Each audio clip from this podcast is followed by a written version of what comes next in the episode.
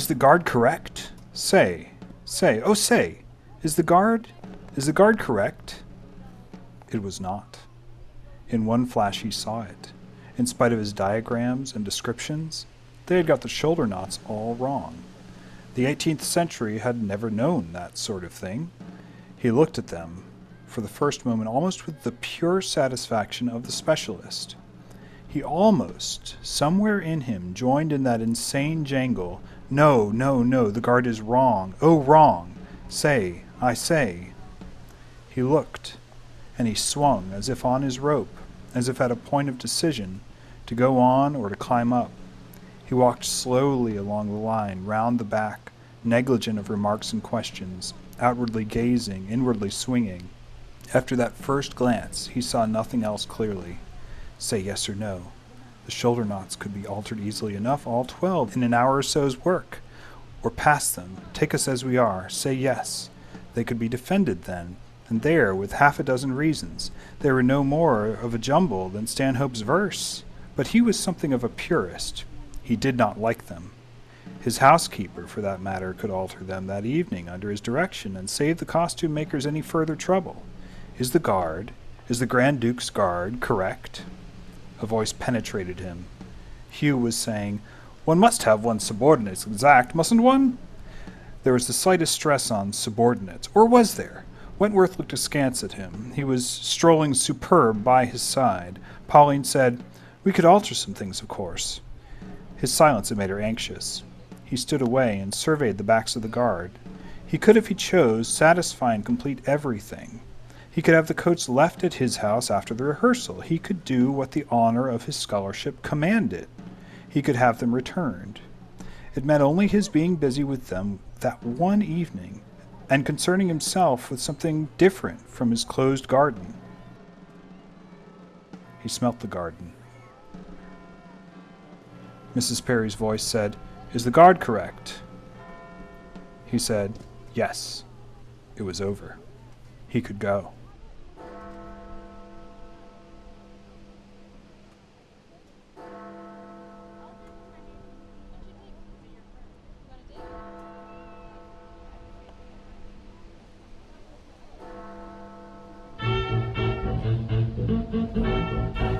Pointing out last time that the Christian life is simply a process of having your natural self changed into a Christ self.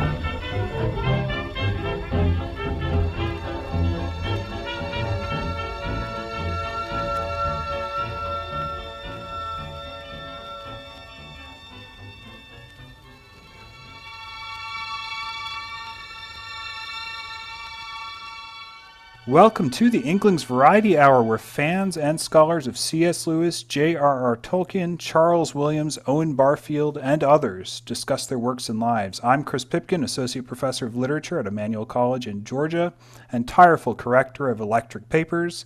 And joining me today, we have Sorina Higgins. Sorina recently received her PhD from Baylor University, where she studied magic and modernist theater and she's a faculty member at Signum University, where she also coordinates the Writers Forge coaching service. She's the editor of the book The Inklings and King Arthur and is currently co editing a volume with Brenton Dickieson called Gardeners of the Galaxies How Imaginary Worlds Teach Us to Care for This One. How are you doing, Sorina? I'm doing well. Thank you, Chris. Thanks so much for joining us again to talk Charles Williams. It's a great uh, pleasure. It is. And we also have Sophie Burkhardt. Sophie is a fellow podcaster and an Inklings fan. Check out her podcast at Beneath the Willow Tree for her musings on life, philosophy, and literature. How are you doing, Sophie? I am great. Happy to be here. Good, good, good.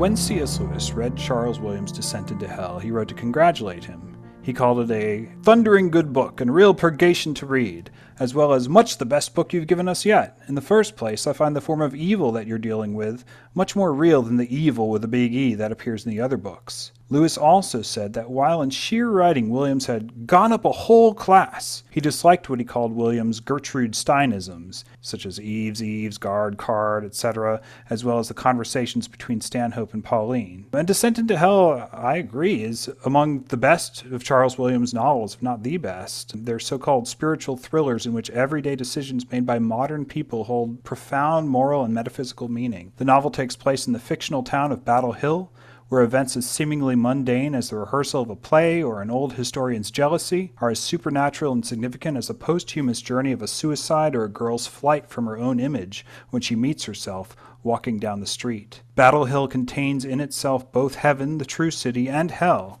for these more than afterlife destinations are tendencies in the heart of every person that may be fostered or destroyed.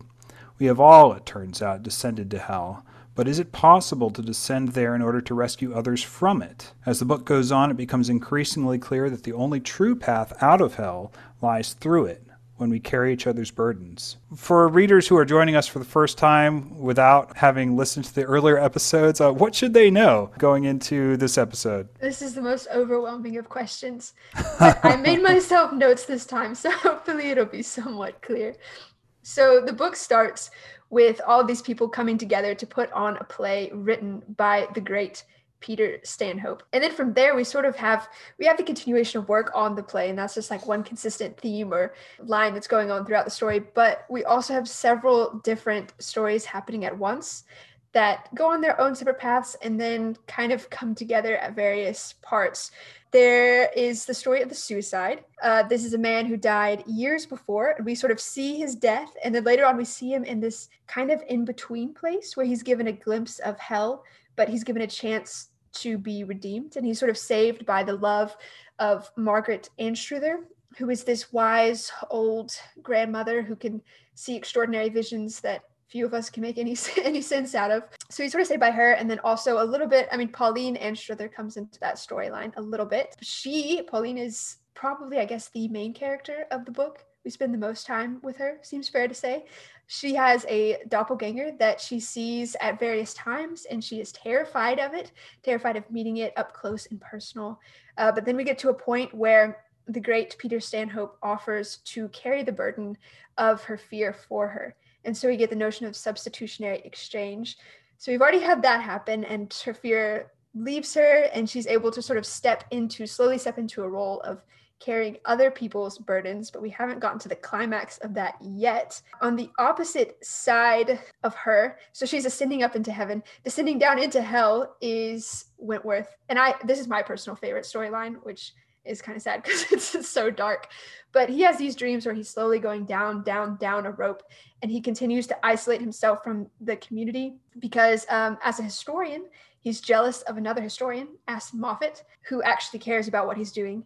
And then he also is sort of has feelings for this younger woman, Adela Hunt, but she refuses him for the young Hugh Prescott. Um, she doesn't up front refuse him, but she picks the other guy. And so he isolates himself more and more, creates this phantasm, uh, which she has a a reality that is more than just sheer imagination. He keeps isolating himself more and more and more in her presence until we get up to this point where he is willing to just completely lie about something that would have been easy for him to tell the truth about. And I think that pretty much encapsulates where we're at at this point. Well done. yeah, great. Um, really good so, weaving all the different threads together uh, into a big rope, I would say. Sorina, what what kind of a spiritual world is this as we kind of head into the middle of, of chapter eight? Um, what's what what do we need to know about the kind of moral and spiritual landscape? It's a world in which heaven and hell touch right upon our everyday reality. So unlike C.S. Lewis or J.R.R. Tolkien's worlds, which are you know otherworldly, we kind of walk out a door or into through a portal into this other world. Instead this is an ordinary suburb of London where people are doing ordinary things, but the supernatural is impinging upon it. And therefore, we have these catalysts of damnation or salvation that can be really, really tiny. They can be a material object or they can be a little decision that somebody makes. And we'll come to the most crucial of those tiny objects and tiny decisions in this chapter. But often in Williams' novels, there'll be a physical object, and people's responses to it will show which direction they're heading for, right? Like the Holy Grail or a magical stone or something like that. We don't have particular object in here, but we do have all these little ways that people respond to a play, a work of poetry, something they hear about their ancestors or with their neighbors, right? That those reveal these monstrously huge realities. In your excellent summary, Sophie, you talked about the substitution and exchange. So, this is a moral universe in which an individual's spiritual decisions have eternal and infinite consequences, right? So, in which individual and seemingly ordinary people people can effect real change on a cosmic level. So I think those are some elements of the moral spiritual world. What do you think? Does that seem accurate? I think so. Yeah. yeah, no, that's that's very well put. Yeah, and especially I, I, like that you touched on the small decisions that people make. Right, it's not about like you know you heard a sermon in a church and you came forward, or you know what we might think of in the evangelical world as like this is the big decision that caused me to you know be turned from hell to heaven or or whatever. No, in, in Williams, every moment is infused with grace, and you can choose against that grace or for that grace so it's like at every second there's an altar call, which is incredibly beautiful and also like it's a little bit of pressure to to live with. Um, to to be honest, right? Because the I, steps to hell also are not like murders and betrayals of one's country and denial of one's friends. No, they're they're tiny little handholds down that rope towards hell. Mm-hmm. Mm-hmm. And it's so crucial that Wentworth doesn't feel fear, right? The things that lead us to heaven, heaven make us afraid, but the things that lead us down to hell do not. They're things that we choose because they bring us comfort.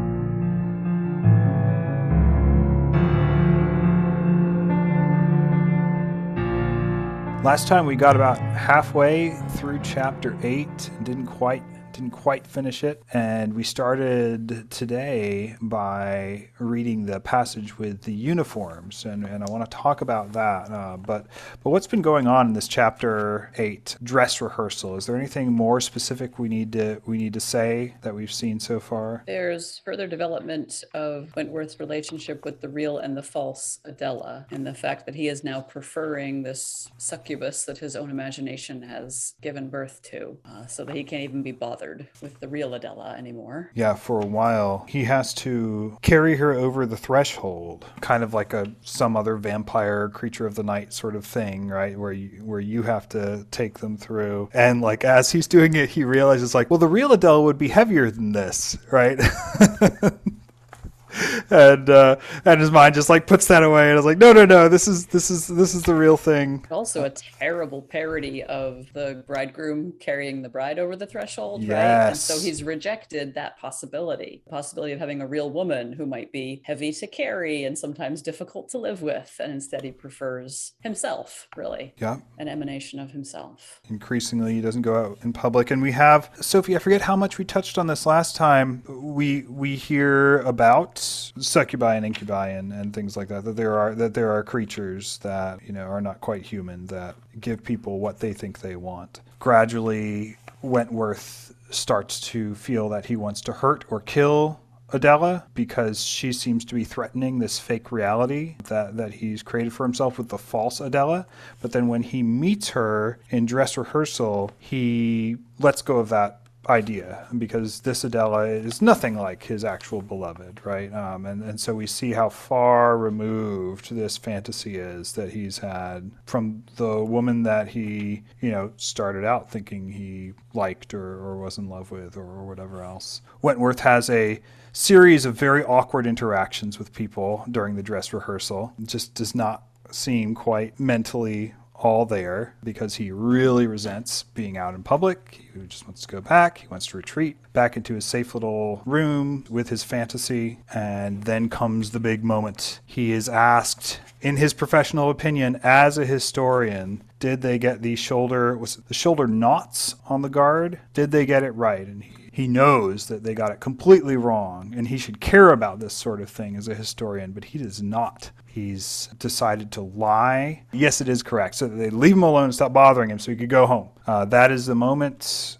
at which his damnation is sort of complete because the very thing that he's supposed to care about, he's he's stopped caring about it, and so he's lost in, in some ways his um, his function in relation to the city. Thoughts on that? Questions? Concerns? I think this was the first passage in all of Williams that made me realize what he's doing with these tiny little steps, how something so incredibly small as the way it's probably a piece of braiding, right? A piece of rope or something that makes a pattern on the shoulder of these military uniforms. It's just twisted incorrectly. It's such a tiny detail. It really doesn't matter, right? So it's not the piece of fabric that's the problem. And it's not even necessarily the fact that he doesn't correct it that's a problem. It's the fact that it's a rejection of community and it's a rejection of integrity. Because by his rejecting it, he's causing people who trusted him to do something wrong when they were trusting him to set them right. You know, they cared about historical accuracy, and yet he can't be bothered because he just wants to go home and have an evening with this false Adela. He doesn't want to spend any time with other humans. And then also, it's throwing away all the integrity of his field, of academia, of history, of facts. And facts were really important to Charles Williams. He had this idea that one of the big mental and spiritual wrongs that we can commit is just rejecting facts. And he almost went as far as Blake that everything that is is holy, right? That just because something exists, it's obviously part of the will of God. And so we have to submit to the reality of facts, however awkward they might be um, or uncomfortable for us.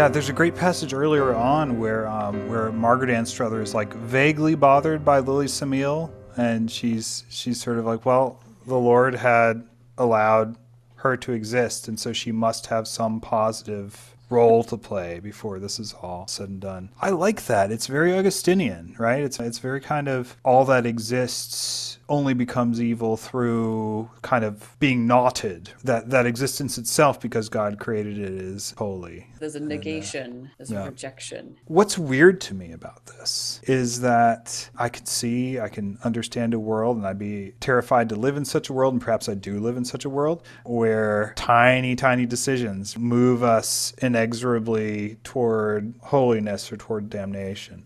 Why wouldn't committing suicide be one of those decisions. If all the little decisions really matter, you would think putting a rope around your neck and hanging yourself, as the suicide does, who is given another chance in in the hereafter, you'd think that that would be kind of ultimate rejection of community, like much more so than like not correcting shoulder knots. Interestingly, both have to do with rope, which is weird. The the man who commits suicide, he explicitly rejects community. He's purposefully doing it to get away from his boss and to get away from his wife, whom he very troubling, troublingly just describes as a nagging voice in an upper room over and over and over. And he's he's afraid that it hasn't succeeded and he's still alive and that the voice will come after him. So I agree with you, Chris. I think it's sort of problematic that that man explicitly rejected community and chose death over community. So yeah, it's kind of it's perplexing. I don't know, Sophie. Do you have do you have a corrective to offer? No, not necessarily. But I was thinking when I was rereading this earlier today there's this these couple lines on page 142 where it says like the dead man on his flight down the hill he declined communion but he to whom more room and beauty and life had been given chances of clarity and devotion was not now made frightening to himself. He had not known fear nor did he find fear nor was fear the instrument of salvation. So i feel like it has something to do with the circumstances. As if wentworth had more opportunity for to have clarity about what the world is really like he had more chances to love. I mean i don't know if these are good enough reasons in the end end but it seems like because of the life he had he doesn't need a second chance after after death whereas the other man for some reason did. And i don't know i think that's something to do with the notion of fear like the other man just needs a little fear in him and then he's able to not choose hell whereas nothing is going to stop wentworth from doing it. So i don't know that was like the only clarifying passage that i thought has has something to do with why this is so much more important than suicide. That's really good. Yeah. This might be a side note and then i'll bring it back more directly but i think there is a little bit of a political undertone going on here. Williams is known for being the furthest quote unquote left of the inklings. He was the most concerned about poverty and social class things that now we would probably call social justice is most concerned about those things and there are several passages that talk about the man being driven to suicide by his circumstances and by the way he was treated he was dehumanized over and over and over and he could only get the hardest of manual labor and then was even fired from those jobs and was always cold and hungry and wet and miserable. I think there's a certain sense that he was driven to suicide by the systemic injustice of the economic situation in which he found himself. Do you think that's fair? I think that's very likely what Williams was getting at. And and and Sophie, I think that's a great passage to cite. I was trying to remember where that was when I was asking that question. I couldn't. I definitely see that. I don't know that I find it satisfying, but um, but yeah, it's it's. Uh, Can I, I add think... one other and see if you like yeah. this a bit more. I taught this book once to a bunch of honors students, and we had a very long, detailed, and somewhat macabre conversation about does he actually commit suicide? Hmm. Because at the very last minute, he changes his mind and he he tries to stop, but he trips and he gets tangled in the rope, and gravity takes hold, and he swings out off the building and ends up hanging anyway. And we went very carefully, word by word, hmm. but we were still not 100% sure in the end because um, it goes back and forth with his intention. Yeah. But if he changed his mind at the last minute and died repenting of his desire to commit suicide, I wonder if that might possibly yeah. tie into this yeah. second chance. And I think I'm not we'll... postulating a, a, general theology of, of suicide Williams' part here, right, right, right. this particular case. yeah, no, I think that's a that's a great point, and yeah, there is there is definitely some fumbling going on in that second chapter, right? Yeah, I, I want to talk. I, wanna, I think we'll talk more about him in in chapter nine, um, especially as he relates to being kind of like one of the masses of poor, and and his lack of individuation specifically kind of bothers me. I have a problem with the idea that because someone doesn't have education or money, they they don't have moral agency because my experience with very poor people has been they have a whole lot of moral agency, like more so than a lot of very educated people in, in some cases. Yeah. yeah that's um, a really important point. But Wentworth was also offered chance after chance after chance mm-hmm. after chance, and he has been climbing down this rope. Yeah, yeah definitely.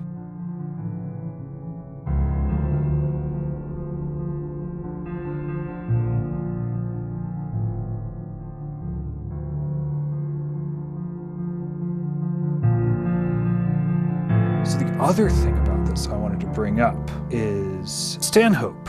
Because Stanhope keeps seeing people acting out his, I mean it's it's his play. It's his whole play that he's written and he keeps just kind of chuckling at people who are reading his poetry in a way that is not correct. And you'd think that if poetry is so gosh danged important, that might be as damning a thing not to correct as the shoulder knots on on the guard. I was wondering if y'all can help me parse this out as to why this is wrong in Wentworth's case not to use his sort of specialization to help them do this right, but it's actually right and correct for Stanhope to kind of step back and let them perform the play in a way that apparently is not great. Because it's his I think that's a really big difference. It's Stanhope's play. So I think his correcting them would seem arrogant, would seem that he was putting himself above them. Whereas Wentworth was supposed to have a scholar's objective relationship with this thing outside of himself. And also, they asked Wentworth to correct them.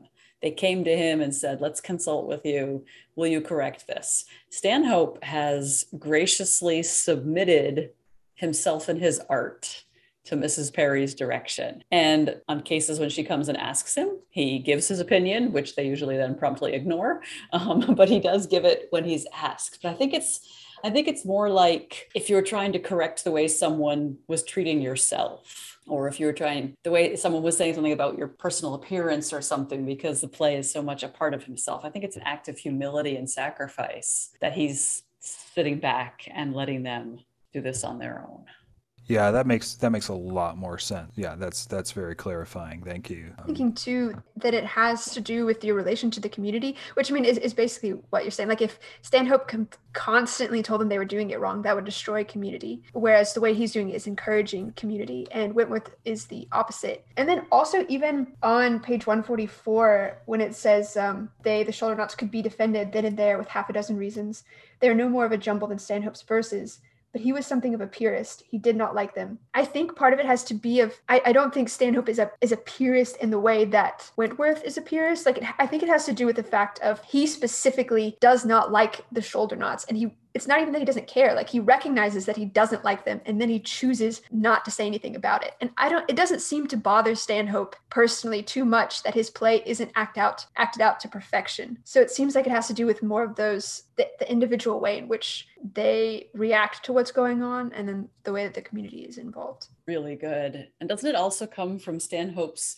knowledge of the people? He knows that they cannot speak the poetry any better than they are because he has this belief that poetry is reality and so you can only speak it from your whole life's experience and only if you have loved in certain ways and experienced exchange in certain ways and lived through grief and so forth. So he couldn't correct them because they are not yet the people who could speak his verse correctly. That is great. Well i feel like that question has been answered for for me for sure um, so thank you both so much. And I think I think that's it's definitely key. Both that it bothers it would bother the real Wentworth if he wasn't increasingly becoming a phantom of himself, right? Um, it would bother him a lot more, um, and uh, and and also the fact that they are asking Wentworth to play his role as a historian. So well said.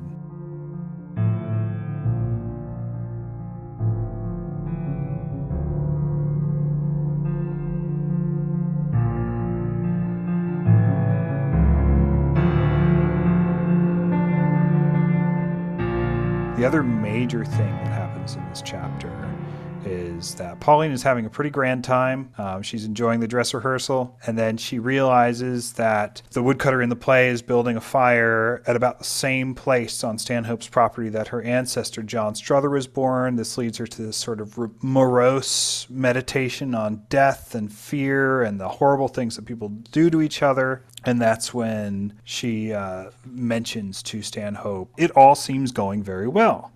She said with a coldness in her voice that rose from the creeping hollow of the darkness, You think so? Did you know that an ancestor of mine was burnt alive, just here? He turned to walk by her. I did, he said. I'd read it, of course. After all, it's my house, and your grandmother spoke of it. She said, Well? And then repentantly, I'm sorry, but we're all so happy. The play, the fire, our fire, it's all so wonderful. And yet we can do that. How can we be happy unless we forget? And how can we forget? How can we dare forget? He said, Forget nothing. Unless everything's justifiable, nothing is. But don't you forget perhaps something else? She looked at him with question. He went on, Mightn't his burden be carried too? She stopped. She said, staring, But he's dead! There's the suggestion that Stanhope makes that Pauline might be called to carry her ancestors' burden for him, which is um, to me fun and, and super trippy. Pretty astonishing. Yeah, and so she's she's wrestling with this into the end of this chapter and the beginning of the next. Any other things that you all would want to make sure you know talk about in chapter eight? Williams wrote a play called Thomas Cranmer of Canterbury, which was his Canterbury Festival play. And the most famous Canterbury Festival play is T.S. Eliot's Murder in the Cathedral. And they're both about these martyrs named Thomas.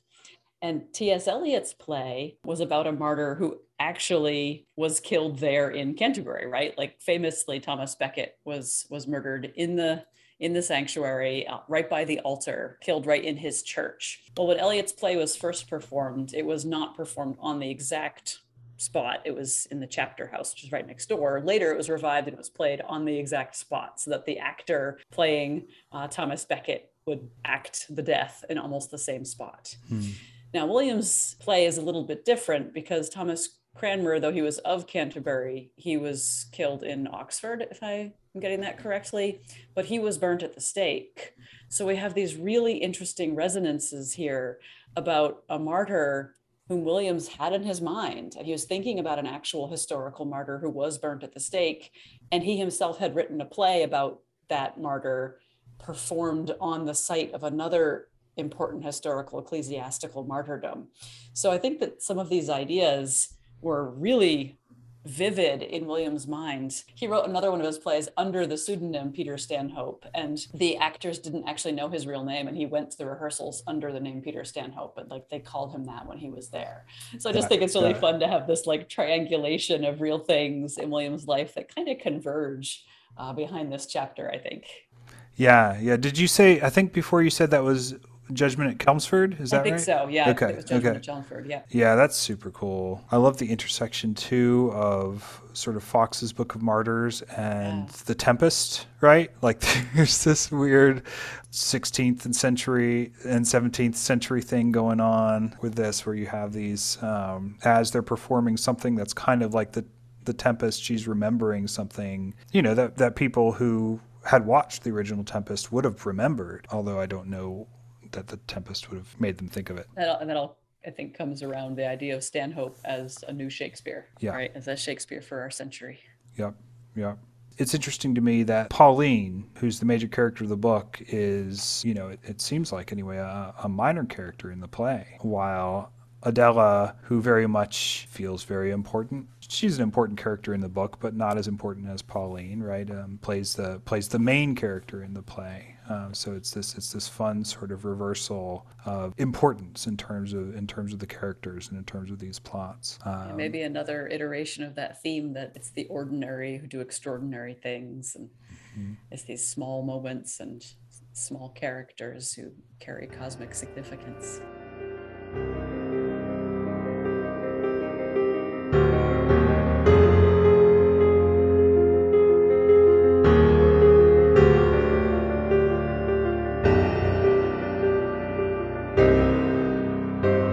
Okay, so we've got chapter 9, The Tryst of the Worlds, which is the crisis point and fulfillment of so much that has happened. We pick up with the ghost, and the ghost is is wandering, but now the ghost is wandering in the correct direction. Or I should say the dead man. He never calls him the ghost, he calls him the dead man. But the, the dead man, the suicide, is wandering now back toward the ladder that he used to hang himself on after being spoken to kindly by the dying Margaret Anstruther, Pauline's grandmother. He's going back toward uh, what Williams calls the city. Williams says um, he had the city in mind, he had his wife in mind, which is this sort of it's a reversal of, of that which caused him to kill himself in the in the in the first place, right? These these things that had been things that drove him to like almost damn himself, right, through um, through suicide are now uh, the means of his salvation because they are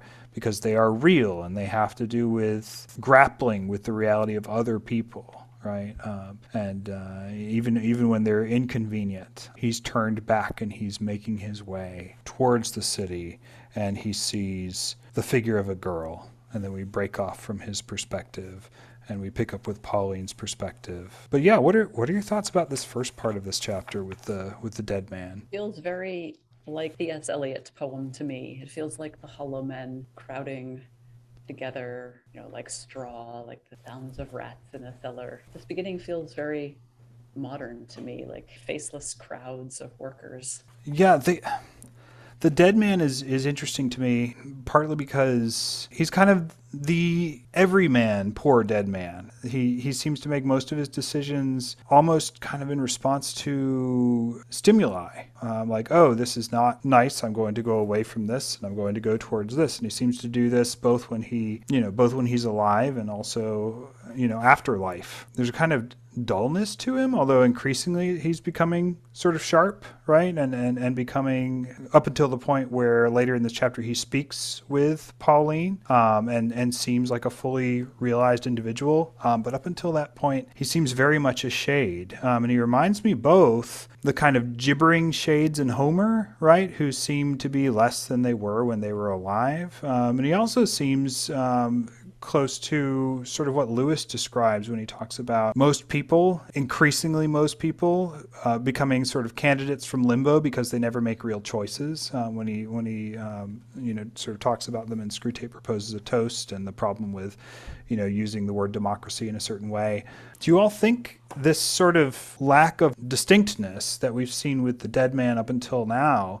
Is it more because he's dead, or is it more because he's lower class? Why is he the only one without a name? Why is he the only one that doesn't seem to make choices? I read it more in the C.S. Lewis sense that he didn't have a distinct personality because he had never really made sharp choices that he hadn't he hadn't become a full person i think of it in terms of till we have faces. How can the gods meet us face to face until we have faces? That he sort of hasn't really faced up to his sufferings or the consequence of his choices until after this one big decision that he made. So I didn't read it as just because he's dead or as a social class commentary in this case. Yeah, no, I think that's fair, um, and I, I, think I think I agree. when, he wasn't spiritually a very vivid person, right? Right, because he hadn't really grasped the significance of his own decisions and of his own place. Yeah. In the universe. Yeah, it's interesting that Wentworth is becoming increasingly like this as well, right? Um, he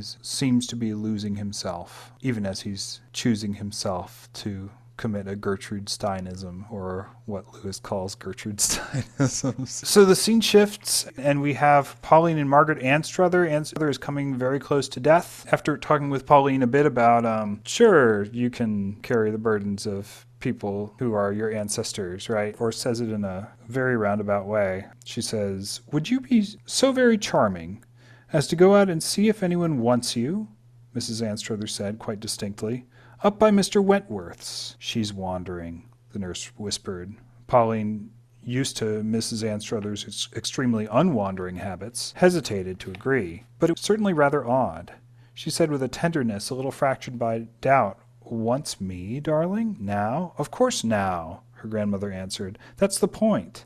I think perhaps he ought to get back to the city. She looked around with a little sigh. Will you? And so, in response to her promise to go up to Wentworth's, you know, and despite the fact that the grandmother's nurse basically, you know, says, well, you know, don't pay too much attention because her mind's kind of going. She keeps this promise and she, and she and she goes, or she she prepares to go. And this is really the last interaction we see between the two of them. So there really is a real risk involved in her doing her grandmother's bidding. That like she might be out when her grandmother dies, right? It's it's and it brings up this this motif of obedience, right? That that we've that we've seen several times already. That she's obeying her grandmother's possibly dying wish, uh, which is which is interesting.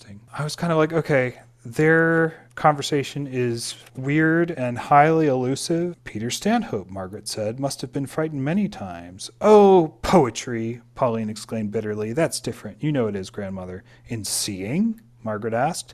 And as for being, you must find out for yourself. He can carry your parcels, but not you. Couldn't he? Pauline said. Not that I want him to. I'm um, talking about you know their their ancestors. So I was like, uh, you know, th- this is this is sort of this mystical dying woman, possibly tinged with senility, which perhaps is like real spiritual vision or or something like that. And then like she decides randomly to call Stanhope up when she's heading heading towards the door, and they have a very elusive uh, meandering, like sort of odd conversation. In between the two, though, she has this vision, if it is a vision. She has this one page when apparently the house is burning around her because she's sort of thrust into her martyred ancestors' consciousness, I guess, for a quick moment in between leaving her grandmother's bed and, and going out to search yeah. for the man who died, right? Yeah, yeah. She caught up a hat and flung herself at the door, her blood burning within her as the house burned around. The air was fiery to her sense. She breathed a mingled life, as if the flames of poetry and martyrdom rose together in the air within the air, and touched the outer atmosphere with their interior force. She ran down the stairs, but already her excitement, being more excitement than strength, flagged and was pain. Action was not yet so united with reaction as to become passion. The doubt she must have of what was to come took its old habitual form. Her past pretended to rule her, a de facto sovereign, and her past was fear. She gets worried that maybe she's worried, it sounds like, and she calls Stanhope, and then she realizes that she doesn't need to call Stanhope. That makes sense. So she's suddenly worried for a minute that the exchange isn't working? That her fear of her doppelganger is coming back? Is that what happens? I think it's really it's really this it just gets more and more Her opaque. more accepting because remember he had said call me up anytime even in the middle of the night. So maybe it's her accepting the necessity of relying on others. Yeah. Maybe she's just sinking into that because before you know she said what about my dig- dignity? Wasn't it? My dignity? And he Mhm. said oh dignity. Well if we are of that sort he made fun of her.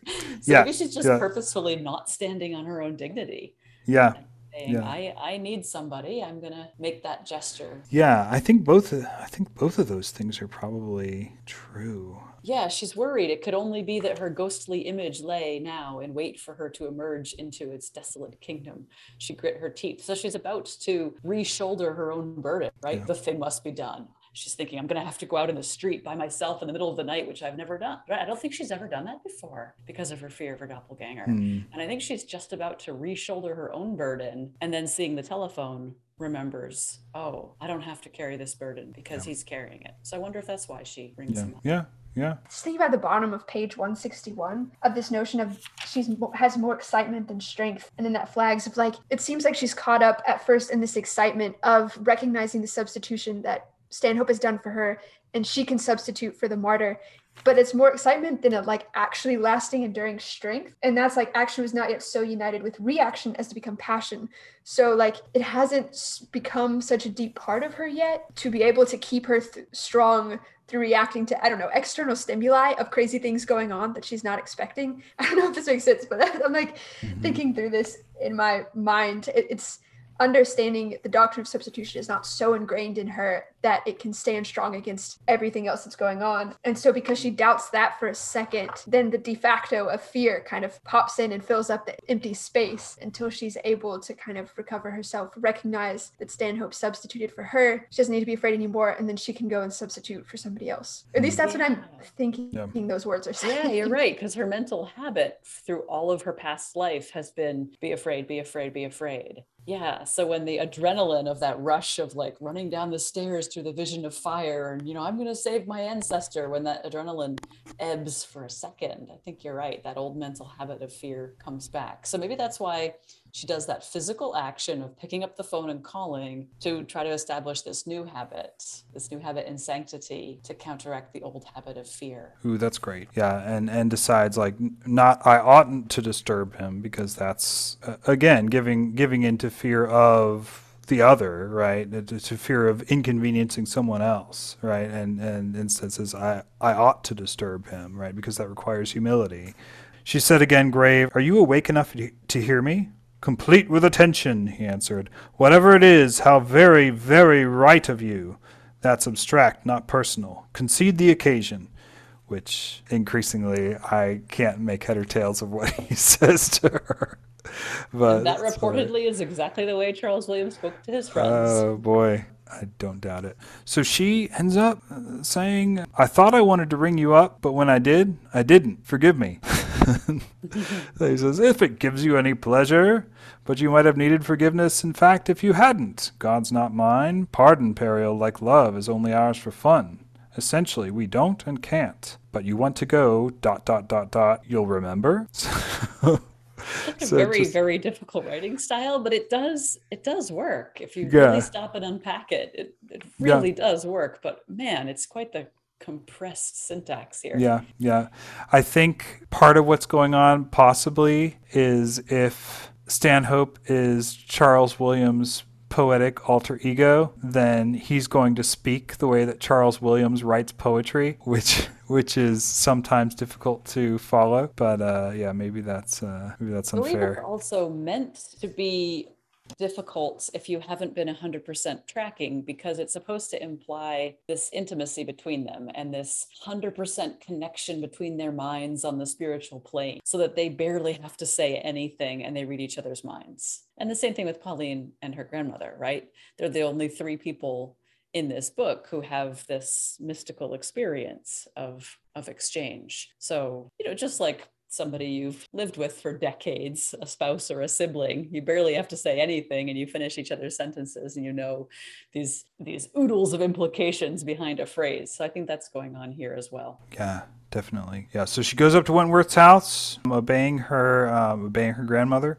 and she encounters the the dead man. She doesn't realize that it's the dead man. He just looks like a workman who's down on his luck, right? And you have this moment three times, I think where he salutes her. To, to me, that's really meaningful just because I know Williams was a big Dante fan, um, and the sort of defining moments of Dante's life, what set him on the path toward God was being saluted in the street or not saluted in the street by uh, by Beatrice. But yeah, there's this exchange of words, right, between uh, between Pauline and uh, and the dead man, and, and they and they talk with each other. And he's asking the way to London, and he, she tells him the way to London, uh, offers him a place to stay, and he says, "No, I need to be going." And she says, "Go in peace." Yeah, really really, really kind of significant moment. It completes what seemed to happen with, with her grandmother and the dead man when her grandmother said, My dear, how tired you are. Pauline is actually offering the dead man a place to rest. He says, No, I need to be going. I need to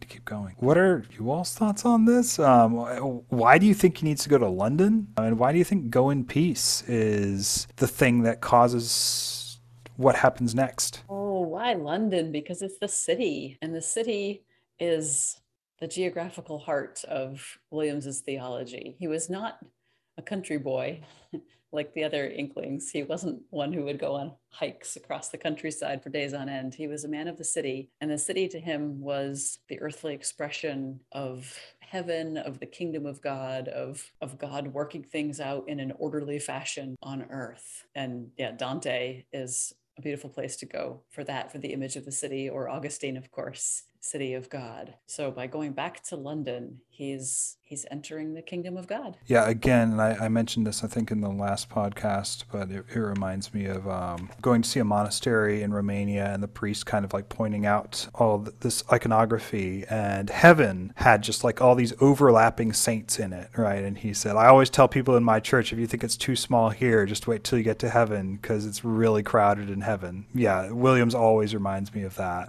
um, when I when I read him. This this idea of you need to you need to run towards people and you need to be sanctified by even the parts of them that are difficult that takes place in a in a city, uh, which is if nothing else a big collection of people. he so. also saw it as this extremely orderly, complex system, right? It's a network, a mesh, or a web of glory in which everything is working together and extremely complex ways, but it's all harmonized in a way that you can't see when you're when you're just one little part of it. Something that we yeah. ought to remember when we're paying for parking in New York or driving through Dallas to the airport. yeah. Yeah, yeah. It's hard not to think of um, the man who was Thursday and the uh, the one poet thinking how poetic it is that uh, when they call Victoria Station on the train, they get to Victoria Station, not someplace else. Uh, that there's that there's such a glory and this kind of order, right? That's a um, really good example. But she says, "Go in peace" to him, and something happens to him. Right? He he stops and sort of shudders, and she walks toward him, thinking for sure, "Oh shoot, he's turning into my doppelganger now. He must be. This is this has all been a big trap." But she comes toward him anyway, and instead of seeing her doppelganger, she hears a voice call out, um, and it's a it's a guy with uh, with a cloth doublet on, with breeches below, and a heavy head of thick hair above, and the arms suddenly went up again, and a voice sounded. It said in a shout of torment, "Lord God, Lord God!" So he's he's calling out, "Lord God, Lord God!" She says, "Can I can I help you?" And he says, Lord God, I cannot bear the fear of the fire. She said, What fire? And still with his back to her, he answered, The fire they will burn me in today, unless I say what they choose. Lord God, take away the fear, if it be thy will. Lord God, be merciful to a sinner. Lord God, make me believe. And then she's there in this prison cell of her of her ancestor, right? Or she can at least see it. And uh, and he's saying, "Make me believe, make me believe." The choice was first in her. Omnipotence awaited her decision. She knew what she must do, but she felt as she stood that she could no more do it than he. She could never bear that fear, the knowledge of being burnt alive, of the flames, of the faces, of the prolongation of pain. She knew what she must do. She opened her mouth and could not speak. In front of her, alone in his foul Marian prison, unaware of the secret means the Lord he worshipped was working swiftly for his peace, believing and unbelieving, her ancestor stood centuries off in his spiritual desolation and preluding agony of sweat. He could not see beyond the years the child of his house who strove with herself behind and before him. The morning was coming. His heart was drained. Another spasm shook him. Even now he might recant. Pauline could not see the prison, but she saw him. She tried to choose and to speak. Behind her, her own voice said, Give it to me, John Struther. She heard it in his cell and chains as the first dawn of the day of his martyrdom broke beyond the prison. It spoke and sprang in his drained heart and drove the riotous blood again through his veins. Give it to me, give it to me, John Struther. He stretched out his arms again. He called, Lord, Lord. It was a devotion and an adoration, accepted and thanked. Pauline heard it, trembling, for she knew what stood behind her and spoke. It said again, Give. He fell on his knees, and in a great roar of triumph he called out, I have seen the salvation of my God. Pauline sighed deeply with her joy. This, then, after so long, was their meeting and their reconciliation, their perfect reconciliation, for this other had done what she had desired, and yet not the other, but she. For it was she who had all her life carried a fear which was not her fear, but another's, until in the end it had become for her in turn not hers, but another's. Her heart was warm, as if the very fire her ancestor had feared was a comfort to her now. The voice behind her sang, repeating the voice in front, I have seen the salvation of my God. What a moment! This passage is so beautiful. it's wonderful. The twists and the turns, and one after another, just all the glorious surprises. Yeah. I want to I want to parse out what's happening here if we can, but I'd also like to read the next part with the doppelganger.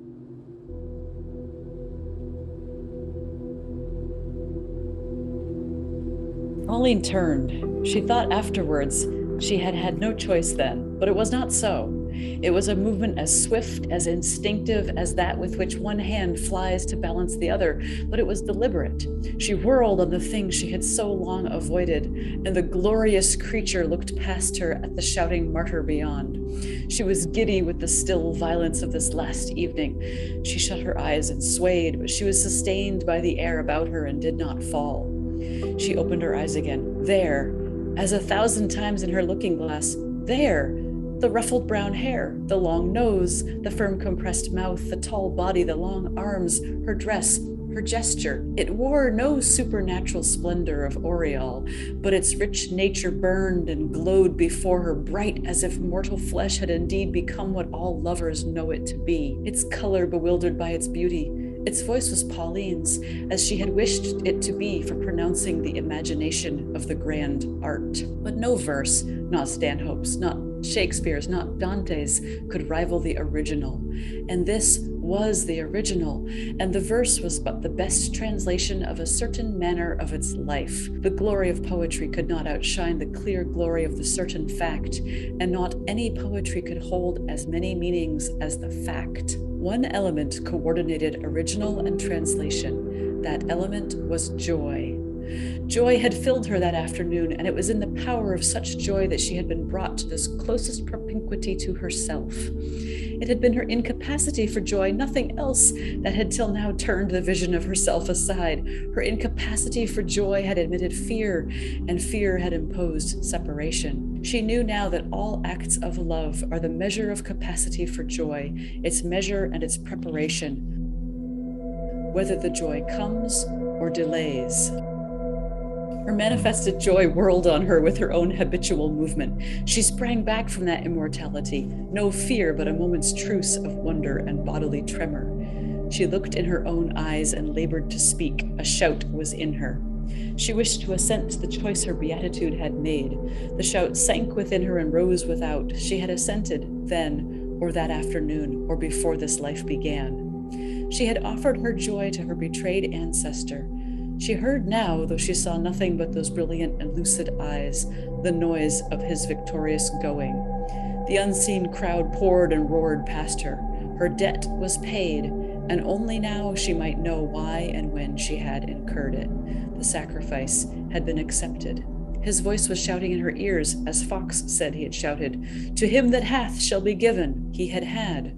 She had been given to him. She had lived without joy, that he might die in joy.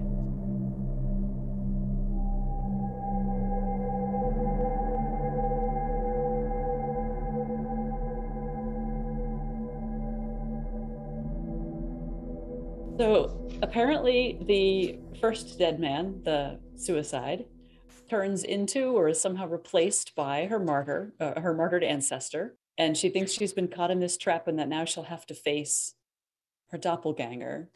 But she doesn't. Instead, she has to face John Struther. And she realizes that this is her chance to return the debt that she's incurred because of Stanhope carrying her burden for her. So, all right, okay. She faces up to the moment here she is. Time has been abolished. She's standing there in the presence of this man who died four centuries ago. And he's he's said specifically what it is that he needs. The fear of the fire is what he cannot carry. And she can't do it. She cannot do it. I mean, who could, right? who could bear that fear for someone else? Can I keep going? Because this is just yes like my favorite ever. But but jump in, you or Sophie, if you want to. And so behind her, someone else says that they will carry the fear of the fire. Give it to me, John Struther. But it's her doppelganger. And it turns out that is her real self, not an evil twin, not a demon aping her shape, but that is her real, true, glorified self, or you might almost say unfallen self, that has the spiritual wherewithal to carry his burden for him. And then, as if that's not mind blowing enough, I don't even know if I can say this bit without crying. She has been full of fear her entire life because that was her carrying of his burden. She gave up 20 some odd years of joy to her ancestor now on this day, and it was retroactive. So she's never had any joy all her life. But somehow, this is the part I want your help on. was she then split in two, and the doppelganger was her joy filled, glorious self that could never have have any fear and could never have its joy and now they finally get to be reunited? Or the doppelganger was able to carry the fear and not have its joy touched? So that part I am not sure about. But all I know is that it's just absolutely beautiful that she had lived without joy that he might die in joy. That's astonishing.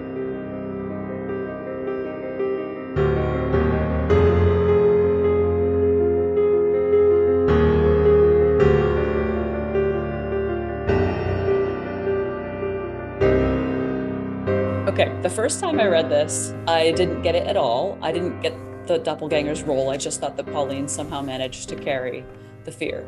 The second time I read it, I got the doppelganger's presence and that the doppelganger is the one who says, Give it to me. And that was mind blowing. I was like, Oh, so the doppelganger carries the fear.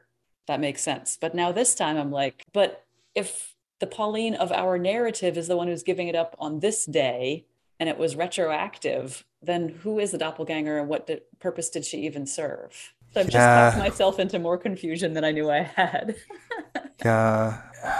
I'm almost getting it, but not quite. Yeah, yeah. I mean, it's how I feel also when I read Have Faces because there's a very similar thing going mm. on there with with Psyche and your Orual um, as well. It's almost like a time travel narrative, right? Where yeah. we have our person in the present makes a decision and then goes into the past and then we get to follow the past person up until they see their future present self making the decision. So it's almost like we have to have the doppelganger to make the decision so that pauline consents to it because it wouldn't be a true substitution and exchange if it weren't a consent and a contract. But the fear bearing pauline would is unable to make that contract because she's already burdened by the fear. So it's almost like the burdened Pauline is the result of the joy filled Pauline's decision. Whew. That's difficult. Hmm. Yeah, yeah, yeah. I see what you're saying there. Because I, I, I just thought it was like the glorious Pauline, but now I think it's it's who Pauline would have been had she not borne this fear all those 20 years and more. But having made the decision, it then created the fear bearing self. Hmm. Am I just making this worse than it needs to be? Sophie, help. I don't know. I just I was just thinking through it Of because there's that passage on 170 when she's thinking through it right after she sighs with joy. She talks about how the other had done what she had desired, but it wasn't the other, it was she. So I don't know, it's some sort of union of them, and then in turn, it, then Stanhope carries it. I don't know. I and I was looking at at 172 right after you stopped reading the just this little line. I'm probably reading too much into this little line that talks about that now the act was for resurrection and death. So I don't know. I'm sort of playing along with this notion of perhaps a doppelganger is what she would be like in like her her resurrected self beyond death. I don't know. That um, makes a lot of sense, and that makes sense with all the romantic theology that's pulsing through this whole passage. There's that moment, the rich nature of the doppelganger. This is top of 171. Its rich nature burned and glowed before her, bright as if mortal flesh had indeed become what all lovers know it to be, right? And William says this really important idea that when you're first in love, when you first fall in love and you're in that initial glow of almost idolizing the, the other person, you see them as they really were meant to be. You see them as they would have been if they were unfallen or as they will be when they're resurrected and glorified. So she's seeing the romantic theology version of herself. So is she seeing like into heaven, into an Edenic, a restored Edenic vision of herself. I'm sorry if I cut you off, Sophie. You just you gave me that idea. No, no. I mean that was that was mainly what I was thinking, or even this notion of the doppelganger is her manifested joy. I, I don't know. Mm. It's I think it has something to do with all of those but there's some way in which it is an other but not but not another uh, of some unity between them going on. Yes this is the moment when they're reunited right? Her beatitude her doppelganger leant forward to her as if to embrace the rich presence enveloped her. Out of a broken and contrite heart she sighed with joy. Um, on the inhaled breath her splendor glowed again. On the exhaled it passed she stood alone at peace. Behold i have made all things new so that that's they reunite there and that the, even the line behold i make all things new i mean has everything to do with the final restoration and redemption of the whole world and the new creation so it seems mm-hmm. like he's giving us a glimpse of of the final resurrection it, mm-hmm. which would make sense because time like doesn't really exist here in this in battle hill so just like she's seeing her ancestor 400 years ago she's also seeing her resurrection self X number of years in the future or when time is abolished? Maybe. I feel like that could be a possibility, right? Oh, wow. And then the word beatitude, because she's already been a Beatrician moment for the, the man who died by suicide when he said when he saw the figure of a girl, which is like Williams's self allusion to his title, The Figure of Beatrice. So she's been a Beatrice and then the doppelganger is her beatitude like it's herself turned to be beatricified right? Her dantean glorified self. Oh i like that a lot.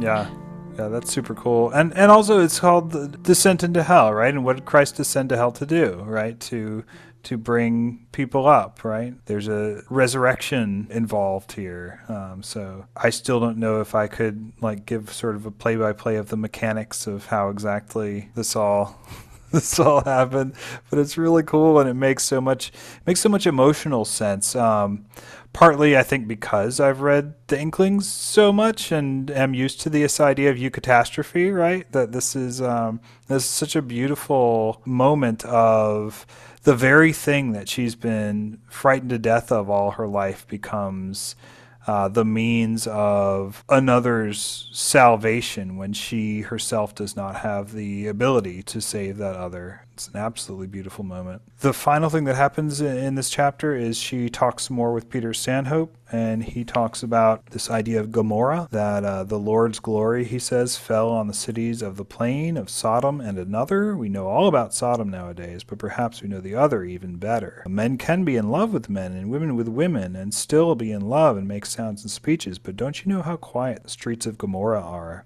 Haven't you seen the pools that everlastingly reflect the faces of those who walk with their own phantasms, but the phantasms aren't reflected and can't be. The lovers of Gomorrah are quite contented, Periel. They don't have to put up with our difficulties. They aren't bothered by alteration, at least till the rain of fire of the glory at the end, for they lose the capacity for change except for the fear of hell. We're setting up this idea, or, or further developing this idea, of fire as the glory of God but also God's judgment, that they're one and the same, and, and the way that they hit you depends on the state you've chosen, right? Um, and then and then also this idea of Gomorrah as being the opposite, not of Sodom but of Zion. That Zion is the is the city, is the ultimate form of the true city, of which all other cities are kind of like copy, and uh, and Gomorrah is is the city of complete self love right? Where where we turn our capacity to love completely inward rather than reaching out to to the other. Any last thing that should be said about this chapter about this concept of Gomorrah, which ends up becoming quite important? Application inward in the novel, of course, is to Wentworth. That Wentworth is our living example of Gomorrah. When he says, when Stanhope says, there's no distinction between lover and beloved, they beget themselves on their adoration of themselves that's exactly what Wentworth has has done, right? He's begotten this this creature that's now his beloved, and so he's sort of feeding on himself by rejecting anybody else in favor of this own image of himself. Yeah, and it's hard with that not to not to think of um, Satan in Paradise Lost uh, when he gives birth to sin while he's still in heaven, and he doesn't realize it, and then he kind of has a love affair with sin and produces death, which which seems to be an exact analogy to what Wentworth is is doing with this Lilith figure. Except we haven't seen death yet, but I'm sure death will come around in some form or other for for Wentworth. Yeah. And then to continue that, then death gives birth to the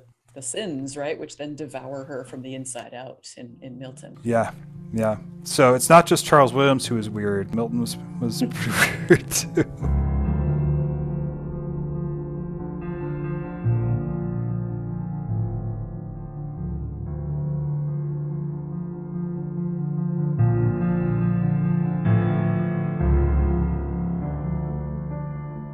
Quickly, I'll, I'll, go through basically what happens in chapter 10 the sound of the trumpet. It's a shorter chapter. It's getting increasingly bright. Um, some people love it. Some people do not like it very much at all, and who the the people who don't like it seem to feel that it's quite hot, uh, and that kind of gives us a clue as to the spiritual condition of those people, based on Stanhope talking about the glory of the Lord falling on Gomorrah. Uh, Pauline's grandmother, by the way, has died. She tells Stanhope, and Stanhope acknowledges that yes, her grandmother died, and they keep on talking about whatever it was they were talking about. It's okay. Stanhope quotes some lines from Paradise, uh, not from Paradise, from uh, uh, The Tempest. Periel guesses that she was modeled after Ariel. Pauline guesses that either her character is modeled after Ariel or she is, or, or or, or something of the kind. Uh, we pick up with uh, Lily Sammile, who's talking to Stanhope, and uh, Lily says, Perfection would be so dull, wouldn't it? It's better to think of it than to have it, isn't it? I mean, who was it said it's better to be always walking than to get there, which is a great, like, change of better to travel hopefully than to arrive, right? and uh, and Stanhope was just having none of that, and he says, "No, thank you very much," he said, laughing outright. "I'd rather have perfection than think of it, though I don't see why we shouldn't do both." And and this upsets Lily Sammile a bit. Got a little bit about Adela, who also really doesn't like the heat. She is trying to convince Pauline now that the play seems to be like seems like it's going to be a, a big success. Uh, trying to convince Pauline to convince Stanhope to sort of take the show on the road so that Adela's star can rise. Uh, since she's kind of the star of the play, uh, we get this odd exchange between her and Hugh. Um, he tells her to shut up because the play's about to start. This this annoys her. Um, and then as the play starts, I forget if it says it starts or as it stops, uh, but Lily Sammile faints, and that's the uh, that's kind of the end of the sound of the trumpet. So I'm sure I uh, did not do very much justice in my in my hurry to to uh, summarize. But what amendments uh, would you all suggest to what I said, or other things that we need to make sure to bring up in the sound of the trumpet. This is the chapter in which uh, Pauline becomes a Jedi Master. now that she's done her active exchange, at the top of page 180, she realizes stillness and silence as a as a new entity or existence in themselves she was aware of a new thing of speech in relation to the silence in which it lived. And from here on out, she has a kind of contentment inside herself that's very unusual. And this is there's what one character in each of Williams' novels who has this sort of unshakable calm in the face of whatever happens. Although we do get a delightful little interchange, page 182, when her old self and her new self have a little colloquy. Adela says, the most annoying thing. I've always thought this a very remarkable play. Pauline's heavenly nature said to her other, without irritation, but with some relevance, the hell you have. so it's like the sanctified self can still say that to the unsanctified self as a kind of pleasant joke um, at Adela's expense. Yeah, that's great.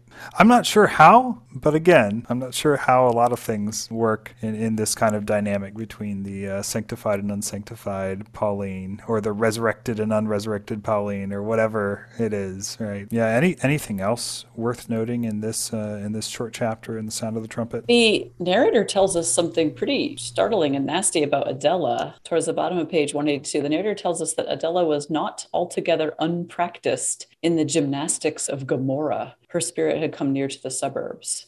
So that means she's in love with herself. So even though she and Hugh are dating now, it seems like she's starting to turn inward the way Wentworth was. Uh, we're told that she hates asking favors of Pauline. She disliked subordinating herself. So she's in some danger of sliding down that, that rope that descends into hell if she's not somehow brought back into community. That makes absolute sense for someone who is uh, used to being the star of the show, whether whether in life or in art. But but yeah, it's the temptation is to think that you are as important as other people seem to be seem to be making you. And it's it's starting to mess up her relationship with Hugh as well. On the bottom of 184, we're told that early in their relationship, there had been between them an amount of half pretended mastery and compulsion. So they used to play at like who's who's the boss in this relationship, right? Who wears the pants in this relationship?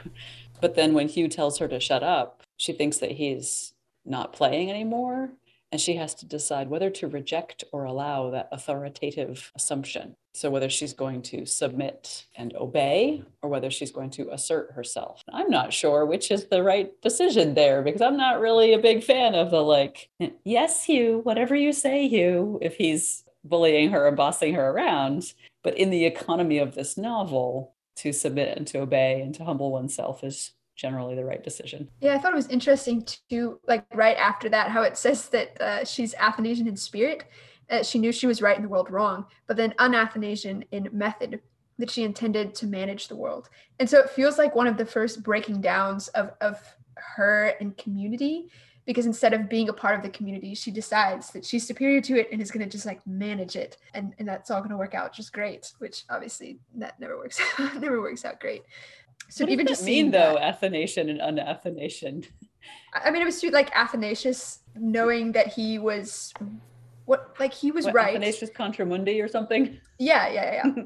and then, but his oh, method okay. wasn't to try to manage the world. oh, I see. I guess. So I guess it's a good thing that she's Athanasian in spirit potentially, and that if she thinks she's right, she sticks to it. I'm not sure because when she thinks she's right, she seems to be wrong. Whereas it seems mm. like Athanasius was probably right. Um, At least according to Williams. Yeah. and then, then there are these four options laid out, right? She would neither revolt, nor obey, nor compromise. she would deceive. And just a moment later, we're told that these are the four only possible alternatives for the human soul. So that's it. That's the only thing you can do in any given situation revolt, obey, compromise, or deceive. Take your pick. And obviously, the novel wants us to choose to obey. Yeah. Then what happens immediately after that is that Adela is caught up in the play.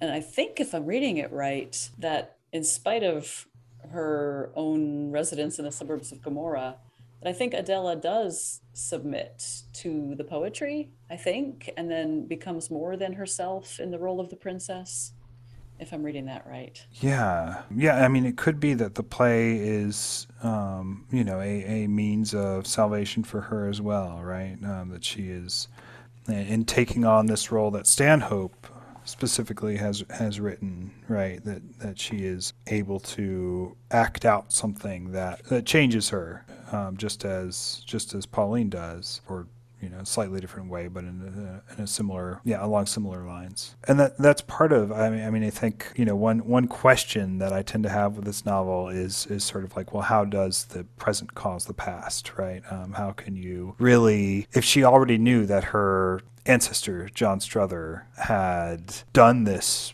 you know, great feat of bravery and martyrdom, right? Um, what does it really matter? Whether is is it going to suddenly like, are we going to get Back to the Future two if she does not, you know, take his burden for him, and uh, and suddenly everything's changed? And I think it's more of a dance or a drama that she's taking part in, right? Something that has been decided beforehand and written out beforehand, and it remains for the individual people to do the actions that have been scripted out for them. There's a kind of gift that she gives to John Struther, and she does take his fear, but it's as a part of a it's it's her part in the in the play, right? Um, rather than something that she rather than a situation that she's authoring herself, right? That it's that it's a situation authored by another, and she is stepping into that role um, and, and and becoming more herself through that.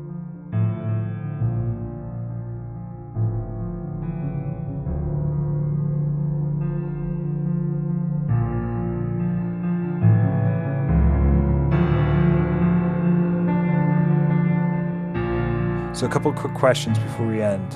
So I've been thinking about this a little bit with with Peter Stanhope and and us sort of talking about like, okay, is he does Williams just have a really high opinion of himself, and is he um, just kind of because clearly he wrote under Peter Stanhope, and I wonder if rather than being a vain self-portrait of of Williams, whether Peter Stanhope is kind of the good doppelganger of Charles Williams, kind of Charles Williams imagining himself as he would be if he were, you know, resurrected or perfected or, or, or whatever else. Does that does that sound reasonable, or, or is that just me I absolutely hoping? think that's what he's meant to be. I mm-hmm. absolutely think he's trying to write what he wishes to be. You know, what he would be if he were Peter Stanhope, Taliesin, if he were the leader of the company, the Bard.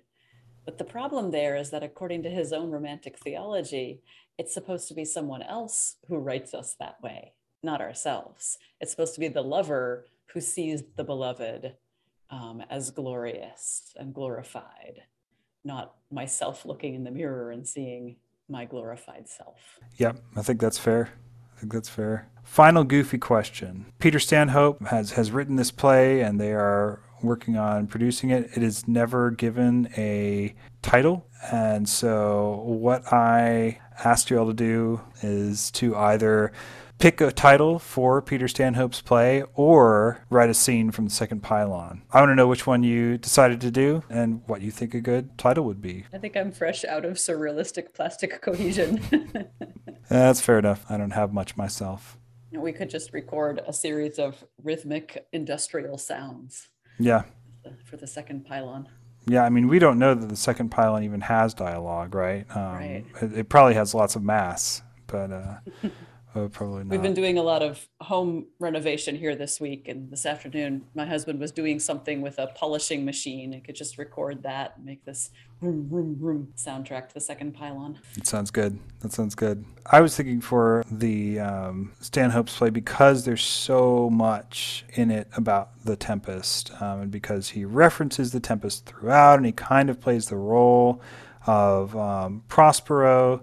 Uh, because Prospero himself was probably played by Shakespeare, that a line from The Tempest would work really well as a title for the play, but I have no idea what line. And the best thing I could think of is "Oh Brave New World," which of course is already, uh, you know, taken, uh, not for a play but for a novel. So yeah, some some possibilities admired Miranda, my dukedom got, because there's a Grand Duke, right? Assault on Mercy, which comes from uh, the epilogue at the end, which has, which is so Williamsian, um, like the, um, or rather, Williams is channeling Prospero's epilogue uh, a lot, where he talks about, you know, I need, I, please pray for me, basically, um, you know, um, and, and I need you in order to get where I need to go. And then, of course, the fact that the play has a bear, um, and this is about bearing each other's burdens. Love bears Nice. all things. Other other ideas for or poss- exit pursued by a bear. yeah, I love that. I love that. And that brings in the other. I mean, I, I think I think there's a lot of nodding towards towards a Winter's Tale as well. I like the idea of taking something from the epilogue to The Tempest because there is a movement in Charles Williams' novels, and this is his next next to last novel. Um, there is a movement away from the very specifically occult material that he learned in the ritual secret societies, and there's a distinct movement towards coherence and towards a much more Christian vocabulary and we have fewer of these scenes of sorcery and black magic and you know a devil's sabbath and things like that that we have in the earlier novels. And the mage or magician figure is replaced by the peter stanhope figure so i kind of think something from the epilogue where prospero gives up on magic right my charms are all, all, all or thrown. something like that would be a reference to what Williams is trying to do instead, I think. Um, Prospero says, now I want spirits to enforce, art to enchant. So he's given up on, on those things. So if this is maybe Stanhope's last play, something about now I want art to enchant. And want there does not mean desire, but lack. Now I lack the art to enchant. Um, and yet, this is a work of art that does enchant, as is The Tempest and as are Prospero's words. So it's a bit of dramatic irony there. Do you have it pulled up? Would you like to read the epilogue? Oh, I would love to.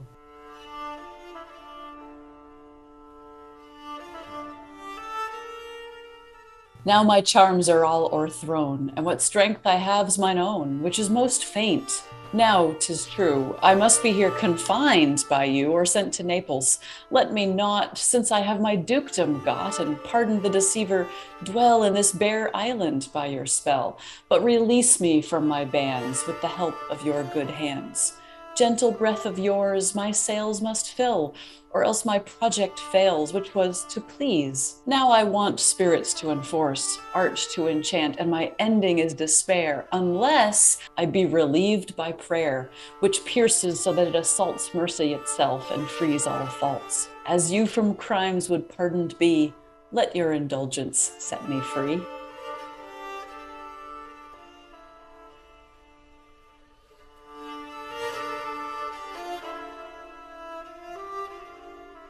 Ah, it's so great. It's one of my favorite things that, that Shakespeare's written, and it's Oh, it's so beautiful because it's it was speaking directly to the audience. Like it's your good hands, your applause for my play that will will set me free. How about relieved by prayer? Mhm. That- That might not be a good title for Stanhope's play, but it might be a good title for this novel or for one of the chapters, relieved by prayer. absolutely.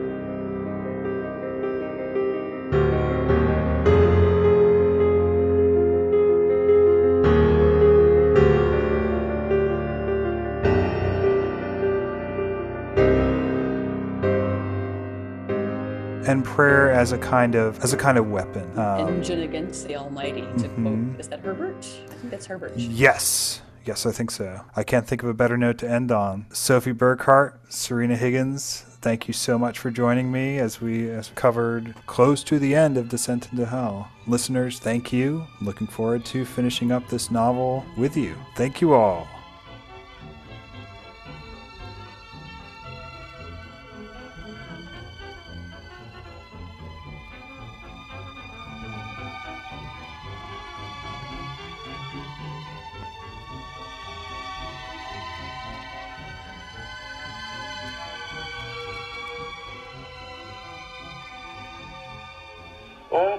Encounter full of joy, unscheduled on the decent plan, with here an addict of Tolkien, there a Charles Williams fan.